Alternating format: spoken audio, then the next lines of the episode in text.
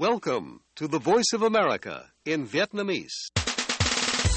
Direct from Washington, the voice of America, VOA. Ban Việt ngữ Đài Tiếng Nói Hoa Kỳ VOA kính chào quý vị.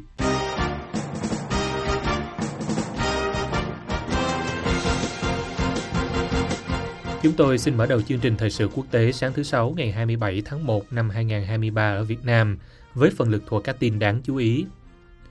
Bộ Tư lệnh Liên Hợp Quốc nói cả hai miền Triều Tiên đều vi phạm lệnh đình chiến. Ngoài ra, những tin tức khác đáng chú ý bao gồm Mỹ, Đức sẽ gửi nhiều xe tăng giúp Ukraine chống Nga xâm lược. Nga xem như phương Tây dính líu trực tiếp khi hứa giao xe tăng cho Ukraine. Nga tiếp tục không kích nhắm vào Ukraine, ít nhất 11 người thiệt mạng.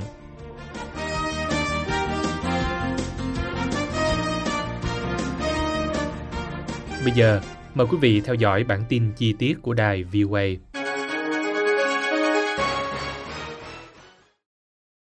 Cả Triều Tiên và Hàn Quốc đều vi phạm thỏa thuận đình chiến vốn kiểm soát đường biên giới chung của họ với việc hai bên đã triển khai máy bay không người lái vào không phận của nhau hồi tháng 12 năm ngoái. Bộ Tư lệnh Liên Hiệp Quốc UNC do Mỹ đứng đầu cho biết hôm 26 tháng 1, năm máy bay không người lái của Triều Tiên đã vượt biên vào Hàn Quốc vào ngày 26 tháng 12, khiến quân đội nước này phải điều động máy bay chiến đấu và trực thăng, cũng như đã cho máy bay do thám sang miền Bắc để chụp ảnh các cơ sở quân sự của Triều Tiên.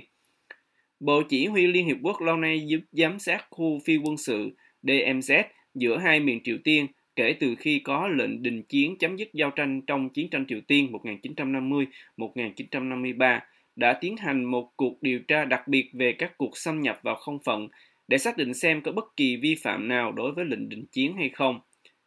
Các cuộc xâm nhập của hai bên đều là sự vi phạm, nhưng những nỗ lực của Hàn Quốc nhằm bắn hạ máy bay không người lái trong không phận của mình không vi phạm thỏa thuận đình chiến, cơ quan này cho biết trong một tuyên bố. Bộ Tư lệnh Liên Hiệp Quốc tái khẳng định rằng tuân thủ các điều khoản đình chiến là cần thiết để giảm thiểu rủi ro vì các sự cố ngẫu nhiên lẫn cố tình bằng cách ngăn tình hình leo thang và để duy trì tình trạng chấm dứt chiến sự trên bán đảo Triều Tiên, tuyên bố nói. Việc quân đội Hàn Quốc sử dụng máy bay không người lái ở dọc khu vực biên giới với Triều Tiên là biện pháp tự vệ trước các cuộc xâm nhập bằng máy bay không người lái của Triều Tiên và việc này không bị thỏa thuận đình chiến hạn chế, phát ngôn nhân của Bộ Quốc phòng Hàn Quốc cho biết. Triều Tiên chưa công khai phát biểu về các sự cố máy bay không người lái. Mỹ ngày 25 tháng 1 tuyên bố sẽ cung cấp cho Ukraine 31 xe tăng chiến đấu tiên tiến nhất sau khi Đức phá vỡ điều cấm kỵ với một thông báo tương tự. Những động thái được Kyiv ca ngợi là một bước ngoặt tiềm tàng trong cuộc chiến đẩy lùi cuộc xâm lược của Nga. Quyết định cung cấp xe tăng M1 Abrams của Mỹ đã giúp phá vỡ bế tắc ngoại giao với Đức về cách tốt nhất để giúp Ukraine trong cuộc chiến với Nga. Và giờ trước đó, Nga đã lên án quyết định cung cấp xe tăng Leopard 2 của Berlin là một hành động khiêu khích nguy hiểm. Washington trước đó đã dè dặt với ý tưởng triển khai những chiếc xe tăng Abrams vốn khó bảo trì, nhưng đã phải thay đổi chiến thuật để thuyết phục Đức gửi xe tăng Leopard 2 dễ vận hành hơn của họ, chủ lực của quân đội NATO trên khắp châu Âu tới Ukraine. Tổng thống Joe Biden công bố quyết định của Mỹ trong bài phát biểu tại Nhà Trắng, nói rằng xe tăng là cần thiết để giúp người Ukraine cải thiện khả năng cơ động trên địa hình mở. Today, I'm announcing that the United States will be sending 31 Abram tanks to Ukraine. The equivalent of one Ukrainian Kyiv trong nhiều tháng đã kêu gọi cấp xe tăng chiến đấu chủ lực của phương Tây để cung cấp cho lực lượng của họ hỏa lực, khả năng bảo vệ và tính cơ động cao hơn để xuyên thủng các chiến tuyến dài bất động và có khả năng giành lại lãnh thổ bị chiếm đóng ở phía đông và phía nam. Các quan chức cấp cao của chính quyền Biden cho biết sẽ mất vài tháng để xe tăng Abrams được chuyển giao và mô tả bước đi này nhằm cung cấp khả năng phòng thủ lâu dài của Ukraine. There is no offensive threat to Russia. If Russian troops return to Russia, they'll be there. for the- this- where- where they Không có mối đe dọa tấn công nào đối với chính Nga, ông Biden nói. Moscow ngày càng coi cuộc chiến là một cuộc đối đầu nguy hiểm giữa Nga và Liên minh NATO do Mỹ đứng đầu. Nhà Trắng cho biết ông Biden ngày 25 tháng 1 đã nói chuyện với Thủ tướng Đức Olaf Scholz, Thủ tướng Pháp Emmanuel Macron và các Thủ tướng Giorgia Meloni của Ý và Rishi Sunak của Anh về sự hợp tác chặt chẽ của các quốc gia trong việc hỗ trợ Kyiv. Đức trước đây cưỡng lại phương Tây trong bối cảnh rất chần chừ trong việc xuất khẩu vũ khí tấn công, do quá khứ phát xít của mình, cho biết họ sẽ gửi lúc đầu gồm một đội 14 xe tăng Leopard 2 từ kho dự trữ của mình và cũng chấp thuận các nước đồng minh châu Âu gửi cho Ukraine các xe tăng này. Mục đích cuối cùng sẽ là cung cấp cho Ukraine hai tiểu đoàn xe Leopard, thường bao gồm 3 hoặc 4 đại đội. Mỗi đại đội sẽ đến nơi đầu tiên trong vòng 3 hoặc 4 tháng.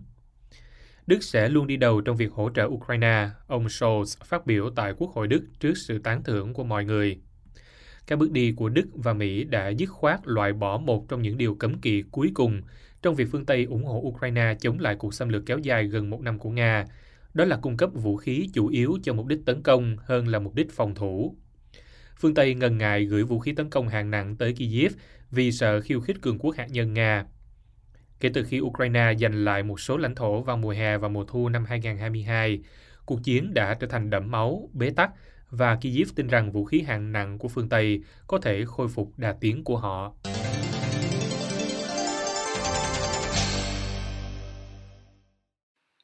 Nga cho biết hôm 26 tháng 1 họ coi việc phương Tây hứa giao xe tăng cho Ukraine là bằng chứng Mỹ và châu Âu dính líu trực tiếp và ngày càng nhiều vào cuộc xung đột. Điện Kremlin lần đầu tiên phản ứng trước các tuyên bố của Mỹ và Đức hôm 25 tháng 1 rằng họ sẽ trang bị cho Ukraine hàng chục xe tăng chiến đấu trong cuộc chiến với Nga. Из европейских столиц, из Вашингтона постоянно звучат заявления. có những tuyên bố liên tục từ các thủ đô châu Âu và Washington rằng việc chuyển các hệ thống vũ khí khác nhau đến Ukraine, bao gồm cả xe tăng, không hề cho thấy sự dính líu của các nước này hay của Liên minh NATO vào chiến sự ở Ukraine, phát ngôn nhân Điện Kremlin, ông Dmitry Peskov nói với các phóng viên. Chúng tôi hoàn toàn không đồng ý với điều này. Và ở Moscow, mọi việc mà Liên minh quân sự và các nước mà tôi đã nêu đang làm đều được coi là dính trực tiếp vào xung đột. Chúng tôi thấy sự dính líu này ngày càng tăng. Tổng thống Mỹ Joe Biden cho biết các xe tăng này không gây ra mối đe dọa tấn công nào đối với Nga và chúng cần thiết để giúp quân Ukraine cải thiện khả năng cơ động trên địa hình rộng lớn. Ukraine đang muốn có hàng trăm xe tăng hiện đại để tạo thành nắm đấm tự do, theo cách dùng từ của Tổng thống Volodymyr Zelensky, có thể mang lại hỏa lực cho quân Ukraine để phá vỡ các tuyến phòng thủ của Nga và giành lại lãnh thổ bị chiếm đóng ở miền Nam và miền Đông. Cho đến nay, cả Ukraine và Nga đều chủ yếu dựa vào xe tăng T-72 có từ thời Liên Xô. Nga, nước đã phát động cuộc chiến xâm lược Ukraine vào ngày 24 tháng 2 năm ngoái, ngày càng miêu tả nó như là cuộc đối đầu với NATO. Tiến trình chiến dịch quân sự đặc biệt ở Ukraine cho thấy Mỹ và NATO có ý định tiếp tục nỗ lực kéo dài cuộc xung đột quân sự này và đã trở thành các bên tham chiến. Ông Nikolai Patrushev, đồng minh thân cận của Tổng thống Vladimir Putin và là thư ký Hội đồng An ninh của ông, được dẫn lời nói hôm 26 tháng 1. Các nhà bình luận quân sự Nga tập trung chú ý vào các xe tăng Leopard do Đức sản xuất mà cả Berlin và các thành viên NATO khác ở châu Âu hiện đang chuẩn bị chuyển đến Ukraine. Mô tả chúng là mối đe dọa nhưng không phải là nhân tố xoay chuyển tình thế. Xe tăng Leopard báo đốm, tương tự như loài mèo có họ hàng với cái tên của nó ở chỗ thoát ẩn thoát hiện. Có lẽ nó là loại xe tăng được ngụy trang tốt nhất, không dễ phát hiện ngay cả từ trên không. Do đó tấn công nó từ xa có những khó khăn nhất định. Phóng viên chiến trường Semyon Bergov nói, nhưng về bản chất không có xe tăng nào là không thể phá hủy được. Một blogger chiến tranh khác, ông Yuri Kotenov, cho biết xe tăng phương Tây không phải là vũ khí kỳ diệu, nhưng sẽ đòi hỏi Nga phải thay đổi chiến thuật. Cần phải bơm vũ khí chống tăng cho các đơn vị trên tiền tuyến, súng phóng lựu cả cầm tay và gắn trên xe để xoáy vào các điểm yếu của xe tăng, ông nói. Quân Nga phóng thêm một loạt tên lửa và máy bay không người lái tự nổ vào khoảng 10 tỉnh của Ukraine vào sáng sớm ngày 26 tháng 1, gây ra trường hợp thiệt mạng đầu tiên trong năm ở Kyiv do tấn công và làm tổng cộng ít nhất 11 người chết. Người phát ngôn của cơ quan khẩn cấp nhà nước Ukraine Alexander Horunji đã công bố số người thương vong trong phát biểu trên truyền hình Ukraine. Ông cho biết các vụ tấn công cũng làm ít nhất 11 người bị thương. Thị trưởng Kyiv Vitaly Klitschko cho biết một người đã thiệt mạng trong các cuộc tấn công. Trường hợp tử vong đầu tiên ở thủ đô kể từ khi bước qua năm mới. Hai người khác bị thương, ông nói.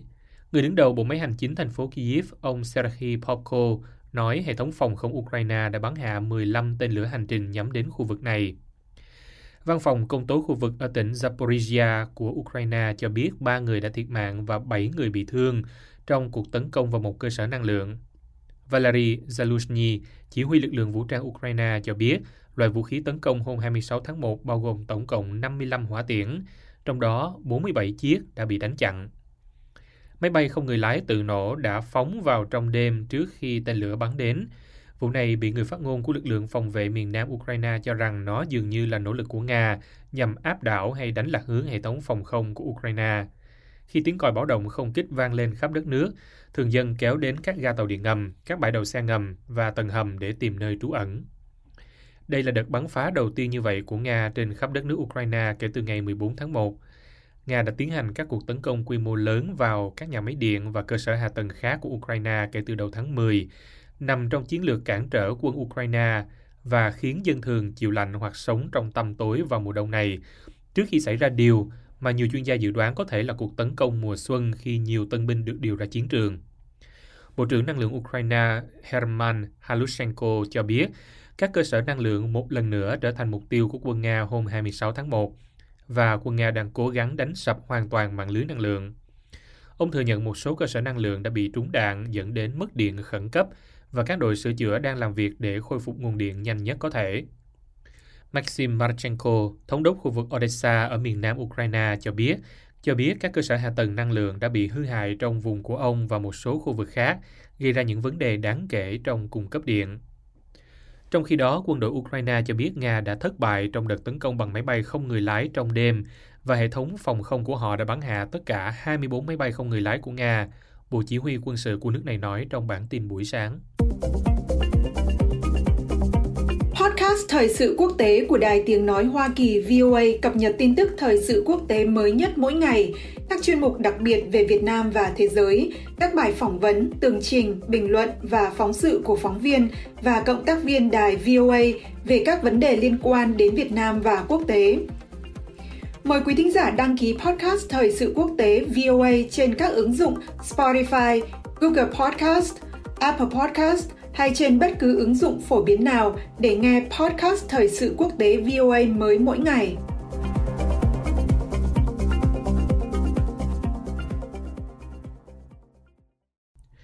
Chương trình thời sự quốc tế sáng thứ Sáu, ngày 27 tháng 1 năm 2023 của đài VOA xin được kết thúc tại đây. Mời quý vị theo dõi tin tức được cập nhật thường xuyên trên trang web của Ban Việt ngữ ở địa chỉ voa tiếng việt.com. Cảm ơn quý vị đã lắng nghe và xin hẹn gặp lại quý vị trong chương trình sáng mai trên podcast. Hoàng Long cùng toàn ban Việt ngữ kính chào quý thính giả.